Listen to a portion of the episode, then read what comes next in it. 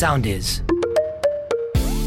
Τι κοινό έχει μαγειρική με τη μητρότητα και την καλή σχέση με το φαγητό; Όλες οι απαντήσεις στο podcast του The Real Avocado με την Κατερίνα Νανοπούλου. Μικρά και μεγάλο μου αβοκάντο, χαίρετε. Βρίσκεστε σε ένα ακόμα επεισόδιο The Real Avocado και σήμερα θα μιλήσουμε για ένα πολύ καυτό θέμα που είναι τα κιλά. Και συγκεκριμένα για το γεγονός ότι δεν πρέπει να σχολιάζουμε ποτέ το βάρος των γύρων μας για κανένα μα κανένα λόγο.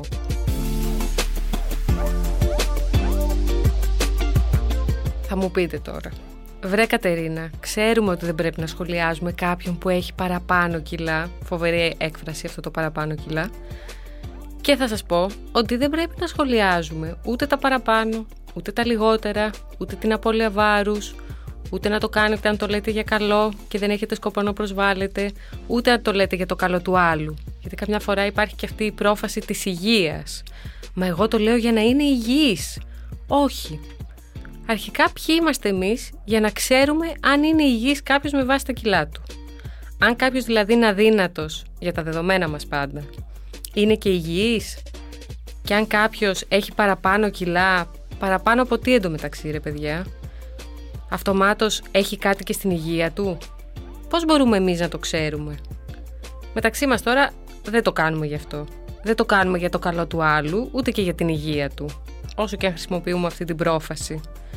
Το κάνουμε επειδή έχουμε όλοι στο μυαλό μας και για εμάς και για τους γύρω μας. Δεν βάζουμε τον εαυτό μας στην απέξω και για εμάς το έχουμε αυτό.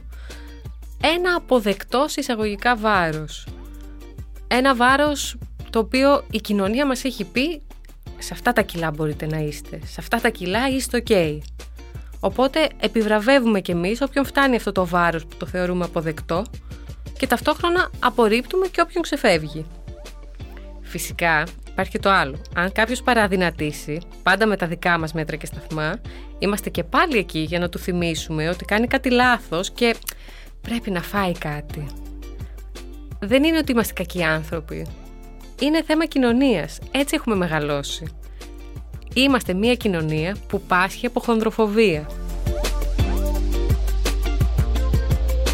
Αν κάποιος από εσάς με ακολουθεί στο Instagram, θα έχει δει ότι πριν από λίγο καιρό είχα μιλήσει μέσω Instagram για τα κιλά της εγκυμοσύνης που προσπαθώ να χάσω ακόμα.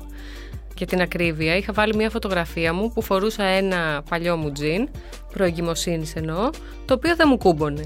Spoiler alert, ακόμα δεν έχω χάσει τα κιλά της εγκυμοσύνης, αλλά το τζιν κουμπώνει. Οπότε μίλησα για αυτή την εμπειρία και μίλησα με πολλές κοπέλες στο Instagram για αυτό το θέμα, γιατί απασχολεί πάρα πολύ κόσμο, όπως καταλαβαίνετε. Και κατάλαβα τα εξής τρία πράγματα. Το πρώτο είναι ότι υπάρχει τεράστια πίεση από την κοινωνία να χάσει κανείς τα κιλά της εγκυμοσύνης. Το σώμα της εγκυμονούσας είναι υπέροχο και όλοι χαίρονται για την κοιλιά της και τι ωραία που είναι και να την πιάσουν. Αλλά τη στιγμή που θα γεννήσεις, ξεκινάει να μετρά αντίστροφα ο χρόνος για να επανέλθει το σώμα σου. Που και ο όρος επανέλθει, πόσο λάθος είναι εφόσον το σώμα μας αλλάζει κατά την εγκυμοσύνη προκειμένου να γεννήσεις. Δηλαδή, για να γίνει αυτή η διαδικασία, να βγάλεις ένα παιδί από μέσα σου, εκ των πραγμάτων ανοίγει η λεκάνη σου, η οποία θέλει τουλάχιστον ένα χρόνο για να έρθει στην πρώτο και του κατάσταση. Αν αυτό γίνει δεν ξέρω, δεν έχω φτάσει ακόμα εκεί. Το δεύτερο πράγμα που κατάλαβα είναι ότι απασχολούσε πάρα πολύ κόσμο πόσα κιλά είχα πάρει στην εγκυμοσύνη. Με ρώτησε δηλαδή πάρα πολλοί κόσμος πόσα κιλά πήρα. Και η αλήθεια είναι ότι δεν απαντούσα. Όχι επειδή τρεπόμουν, αλλά επειδή νιώθω ότι δεν πρέπει να τίθεται θέμα σύγκρισης. Και δεν θα ήθελα να νιώσει κανείς άσχημα επειδή πήρε περισσότερα από εμένα, ή εγώ να νιώσω άσχημα αν κάποιος πήρε λιγότερα από εμένα. Λες και είμαι κάποιος δείκτης καλής υγείας ή προτύπου σώματος. Δηλαδή, δεν ξέρω γιατί το κάνουμε αυτό, εφόσον κάθε σώμα και οργανισμός είναι διαφορετικός. Το τρίτο και πιο σημαντικό που κατάλαβα όμως, και το οποίο συνδέεται πάρα πολύ με το θέμα του σημερινού επεισοδίου, είναι ότι υπήρχαν πάρα πολλές κοπέλες οι οποίες έχασαν πάρα πολύ γρήγορα τα κιλά της εγκυμοσύνης. Αλλά ο λόγος που τα έχασαν είναι είτε επειδή περνούσαν απλά δύσκολα, είτε επειδή βίωναν επιλόχιο κατάθλιψη. Και εκεί μου χτύπησε το καμπανάκι και σκέφτηκα πόσος κόσμος θα τις επενούσε για τα κιλά της εγκυμοσύνης που χάθηκαν γρήγορα και για το σώμα τους που επανήλθε, ενώ την ίδια στιγμή εκείνες ήταν σε άσχημη ψυχολογική κατάσταση.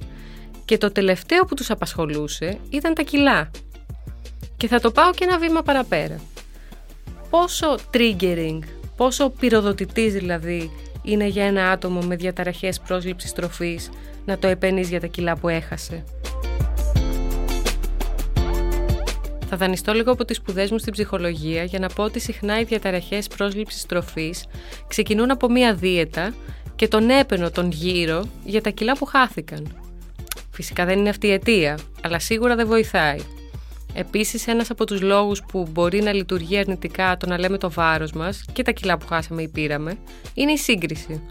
Και γι' αυτό το λόγο δεν υπάρχουν και ζυγαριές φυσικά στις κλινικές για διαταραχές πρόσληψης τροφής. Γιατί σκεφτείτε πώς θα λειτουργούσε αυτό. Χμ, εσύ είσαι 52 κιλά και εγώ είμαι 54. Αφού εσύ μπορείς και είσαι 52, μπορώ και εγώ. Έχω περιθώριο βελτίωσης σε εισαγωγικά. Μπορώ να πάω και πιο κάτω. Έχουμε όλοι στο μυαλό μας ότι η απώλεια βάρους είναι κάτι θετικό και πάλι μπορεί να οφείλεται στο οτιδήποτε. Σε διαταραχή, σε κατάθλιψη, σε αρρώστια. Αντίστοιχα, triggering μπορεί να είναι και η αύξηση βάρους για κάποιον. Άτομο, για παράδειγμα, που αναρώνει από διαταραχή πρόσληψη τροφής και του γίνει σχόλιο τύπου Πήρες βάρος, μπορείτε να φανταστείτε πόσο αρνητικά θα επιδράσει την ψυχολογία του. Ακόμα και αν το λέμε για καλό, γιατί εμείς για καλό το λέμε, αλλά στην περίπτωσή τους αυτό λειτουργεί πολύ αρνητικά. Σκεφτείτε ότι μιλάμε για άτομα τα οποία όλη η μέρα τους έχει να κάνει με την ανασχόληση με τα κιλά και το σώμα τους. Λίγο καιρό αργότερα είχα ανεβάσει ένα άλλο βίντεο και μια κοπέλα μου σχολίασε Μπράβο, έχεις χάσει τα κιλά της εγκυμοσύνης κτλ. Δεν τα είχα χάσει. Το πιστεύετε ότι το σχολείο της με έκανε να νιώσω άσχημα και με πήρε λίγο από κάτω; Άρχισα να σκέφτομαι ότι τώρα όλοι κοιτάζουν το σώμα μου και αν έχω χάσει τα κιλά μου ή όχι. Ακόμα σκέφτηκα το πάρα πολύ τρελό ότι θα νομίζουν όλοι ότι έχω χάσει τα κιλά της εγκυμοσύνης και θα με δουν έξω και θα απογοητευτούν από εμένα. Σκέφτηκα ακόμα να δες, δεν τα έχω χάσει, αλλά νομίζουν ότι έτσι ήμουν και πριν. Όχι ότι ήμουν κάπως άσχημα, αλλά δεν νιώθω ακόμα εαυτός μου, ανεξάρτητα κιλών. Το σώμα αλλάζει πολύ μετά τη γέννα, όπως είπαμε. Μα δεν το λέω για κακό, θα μου πείτε. Σίγουρα και η κοπέλα δεν το είπε για κακό. Ούτε θέλω να κουνήσω το δάχτυλο και να το παίξω έξυπνη. Τις περισσότερες φορές έχουμε καλή πρόθεση όταν λέμε τέτοια πράγματα. Όπως κι εγώ, το έχω πει για πάρα πολύ κόσμο στο παρελθόν. Όπως επίσης έχω σκεφτεί και το άλλο. Γιατί να τα λέμε τα πράγματα με το όνομά τους. Έχω σκεφτεί για άτομα που είναι πολύ αδύνατα, αδύνατα για τα δικά μου δεδομένα πάντα, πάντα μιλάμε για τα δεδομένα τα προσωπικά, ότι έχουν ανορεξία, έχουν κάποιο πρόβλημα, που πολύ απλά έτσι ήταν το σώμα τους. Συμβαίνει και αυτό. Υπάρχουν και αυτοί οι άνθρωποι εκεί έξω, αλλά δυσκολευόμαστε να το δεχτούμε και πολλές φορές επιμένουμε να λέμε σε άτομα που είναι πολύ αδύνατα να φάνε. Μέγα λάθος. Γενικά νομίζω είμαστε κάπως προγραμματισμένοι να ασχολούμαστε και να σχολιάζουμε το βάρος των άλλων. Θα σε έχει τύχει αυτό να είναι κάποιος πάρα πολύ αδύνατος επειδή έτσι απλά είναι ο άνθρωπος και εννοείται δεν χρειάζεται να απολογηθεί γι' αυτό και να έχει άλλους ανθρώπους από πάνω του οι οποίοι να του λένε συνέχεια φάει κάτι, δεν τρως, φάει κάτι, φάει κάτι, φάει κάτι δεν νομίζω ότι αυτό βοηθάει κανέναν, ούτε το ότι κάνει κανέναν να νιώθει άνετα. Το να είναι κανείς αδύνατος δεν είναι επίτευγμα, ούτε χρειάζεται επένους. Όπως και το να είναι κανείς χοντρός. Ναι, θα πω τη λέξη χοντρός. Δεν ξέρω γιατί φοβόμαστε να, να χρησιμοποιήσουμε αυτή τη λέξη. Εγώ προσωπικά τη βρίσκω πολύ καλύτερη από τη φράση «περιτά κιλά», το οποίο υπονοεί ότι κάποιος έχει κάτι που δεν πρέπει να έχει πάνω του όπως λοιπόν το να είναι κάποιος χοντρός, υπέρβαρος, πείτε το όπως θέλετε, δεν είναι ένδειξη αποτυχίας. Το βάρος ενός ατόμου δεν μας λέει απολύτως τίποτα για το πώς νιώθει, ούτε το πώς είναι η ζωή του. Ούτε αν είναι ευτυχισμένος, ούτε αν είναι δυστυχισμένος, ούτε αν είναι καλά, ούτε αν δεν είναι καλά. Τίποτα απολύτως και κακός θα έπρεπε να είναι δείκτης στη ζωή μας και οδηγός ή να είναι η αφορμή για να βγάλουμε συμπεράσματα για τη ζωή του άλλου και τον οργανισμό του και το σώμα του και το οτιδήποτε.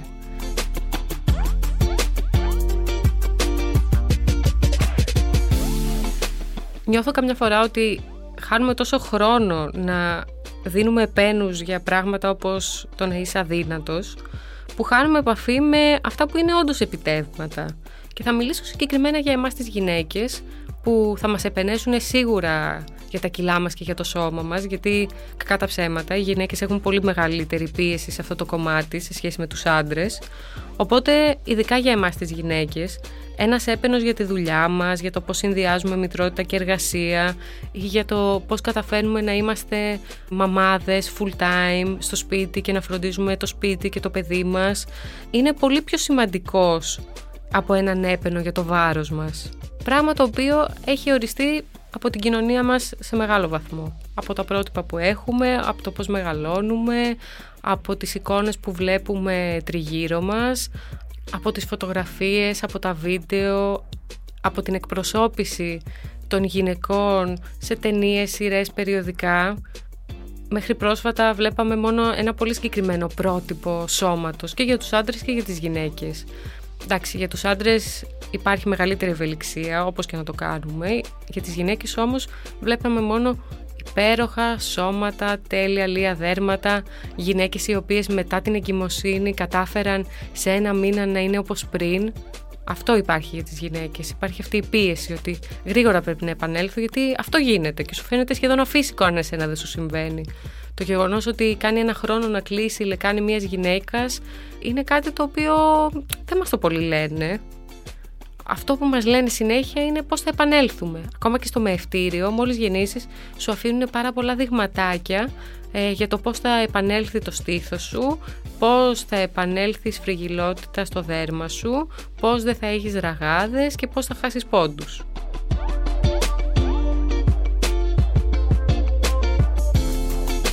Θα κλείσω λέγοντας το εξής. Μήπως ήρθε η ώρα να το αλλάξουμε αυτό; Μήπως ήρθε η ώρα να σταματήσουμε να έχουμε το βάρος και το σώμα των ανθρώπων ως οδηγός στη ζωή μας, ως μία αφορμή για να βγάλουμε συμπεράσματα; Μήπως ήρθε η ώρα να σκεφτούμε τα πράγματα λίγο διαφορετικά και να αλλάξουμε τον τρόπο που αντιμετωπίζουμε τα κιλά και το σώμα μας, όχι μόνο το δικό μας, αλλά και των γύρω μας. Αλλά πιστέψτε με ότι αν αρχίσουμε να το κάνουμε για τους γύρω μας, πολύ σύντομα θα το κάνουμε και για τους εαυτούς μας. Αυτά από εμένα. Μείνετε συντονισμένοι μέχρι και το επόμενο επεισόδιο. Μέχρι τότε μπορείτε να μπαίνετε στο bubblesandavocados.gr για πολλές συνταγές ή να με βρείτε στο Instagram γράφοντας bubbles κάτω παύλα cat. Ευχαριστώ πολύ. Ακολουθήστε μας στο Soundees, στο Spotify, στο Apple Podcasts και στο Google Podcasts.